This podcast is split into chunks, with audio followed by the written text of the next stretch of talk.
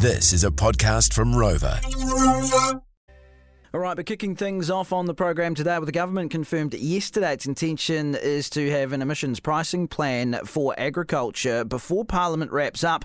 But the Ag Minister, Damien O'Connor, says that time's running out to finalise a system to price these agricultural emissions. I see also that James Shaw uh, said yesterday, the Climate Change Minister, that it was very unlikely.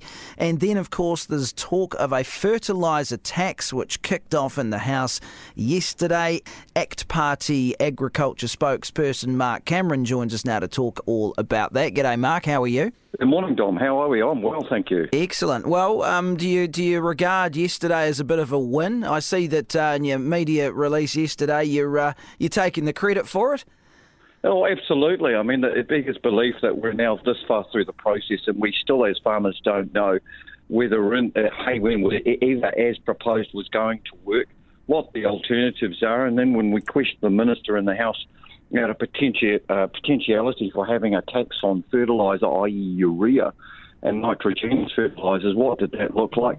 He sort of flip flop between his answers, committed to the fact that he was engaged in discussion but didn't necessarily say that it was something that the government was going to do. So, uh, if you're a farmer sitting in the and you know in, in rural New Zealand trying to ascertain what your future looks like, and where the margins are, um, it's all sort of left to, left to consternation and, and wonder at the moment. And I think I would say uh, we've got a cost of living crisis, which we all agree.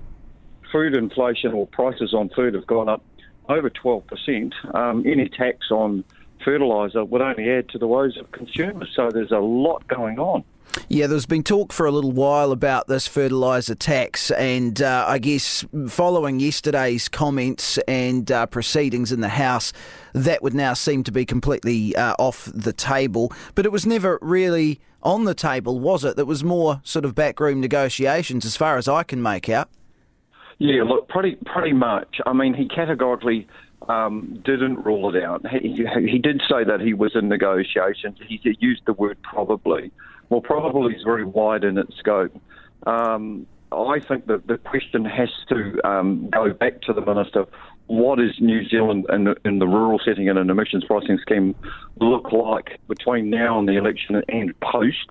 Um, I'd wager anyone that the sector um, is quite happy to engage in honest and genuine conversations about mitigation technologies as they emerge. But anything that's arbitrary in front is construed as a tax. It can only be so. Um, and a levy on fertiliser would just heighten that that problem. I think the counterfactual is, the minister will always argue, in the absence of it, um, we don't have the necessary funding for the technologies that will help ameliorate or mitigate the emissions on farm. Well, gracious me, things like Bovaer have sat on the desk of the EPA for over two years to be sanctioned. So we've got to have an honest conversation about you might say causality, cause and effect and outcomes for rural New Zealanders, and I don't think we're having it. Well, it's interesting because there's been a bit of speculation around uh, that the He Waka Eke Noa um, negotiations have basically broken down. Can you shed any light on that? Um, no, I can't. I mean, I'm not in those meetings, but it's been suggested to me. Industry partners have now become quite disenfranchised with the process as the government was, um, you might say, negotiating in good faith, and it appears that there were tinkerings after the fact. Um, all all the major industry groups have now pulled, you might say, the metaphorical pin uh, in terms of engagement. And again, I, I, I stress the point: I'm not in those meetings. But all the all the sort of conversation I'm having on the ground, um, it's becoming more and more evident that it is deeply problematic. And I think we've just got to go back to basics.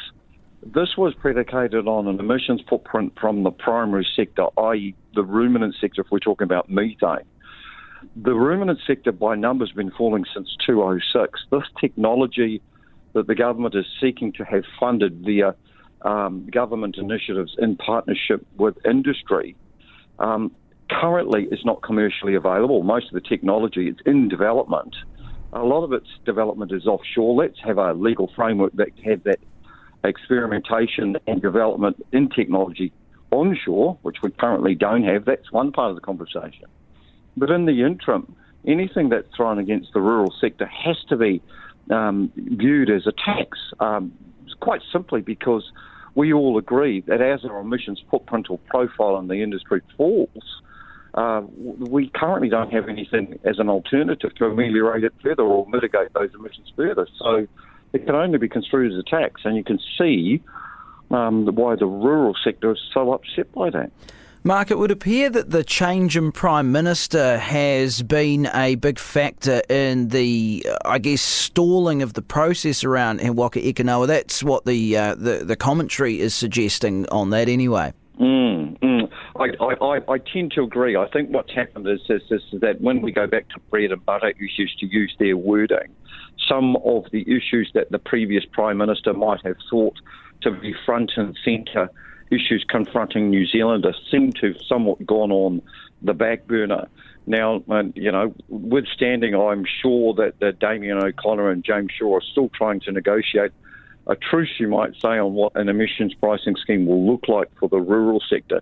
It doesn't seem front and centre um, conversation in the public sphere to the same degree. Now, I stress the point that it's sort of been offered to us as a default position for the coalition government, a FERT tax could be proposed, and that's why we're so keen um, as, a, as a parliamentarian who represents rural New Zealand to jump on it and find out the validity to it. I think in all of this, the sector deserves some certainty. We've got massive on-farm inflationary pressures, which are only just recently abating, and I think the wider point is this affects consumers, and that has to be um, articulated very, very clearly.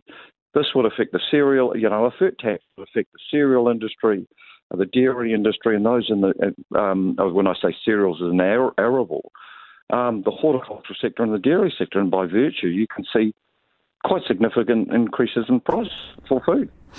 Um, and yeah, no one needs more of that at the moment. That's for sure, as you alluded to earlier. But the um, uh, the problem, I guess, is if no agreement is reached by 2025, and it is very unlikely that we're going to get any movement uh, with about what there's only 28 odd days, I think, of uh, Parliament sitting this year left. Um, agriculture will enter the emissions trading scheme.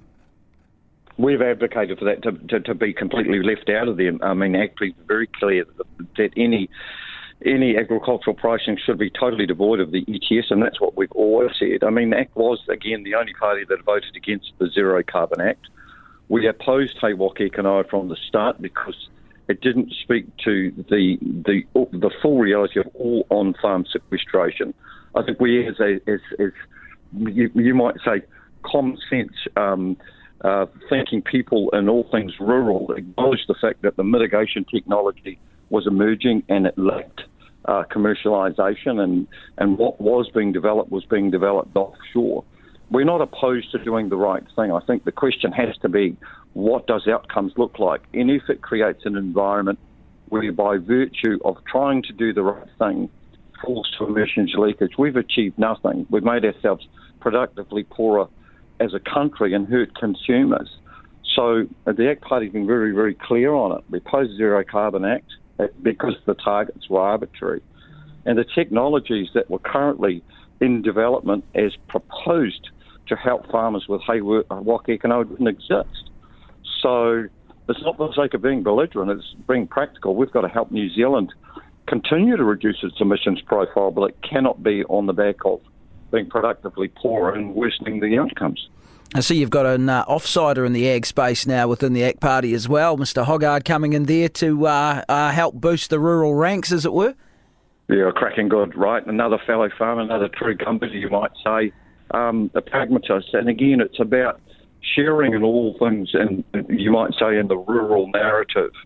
Uh, I spend quite a lot of time in this place, unfortunately, explaining ideas rather than debating them, and I have I think that's a a problem when it comes to rural representation. Having Andrew as part of the ACT team going forward will only further embolden the rural narrative um, and representation, and good old rural New Zealand deserves it. Well, watch the space around uh, all of this stuff. Uh, Mark Cameron from uh, the ACT Party Ag spokesperson. Always nice to catch up. Thanks for your time. Lovely. You take care.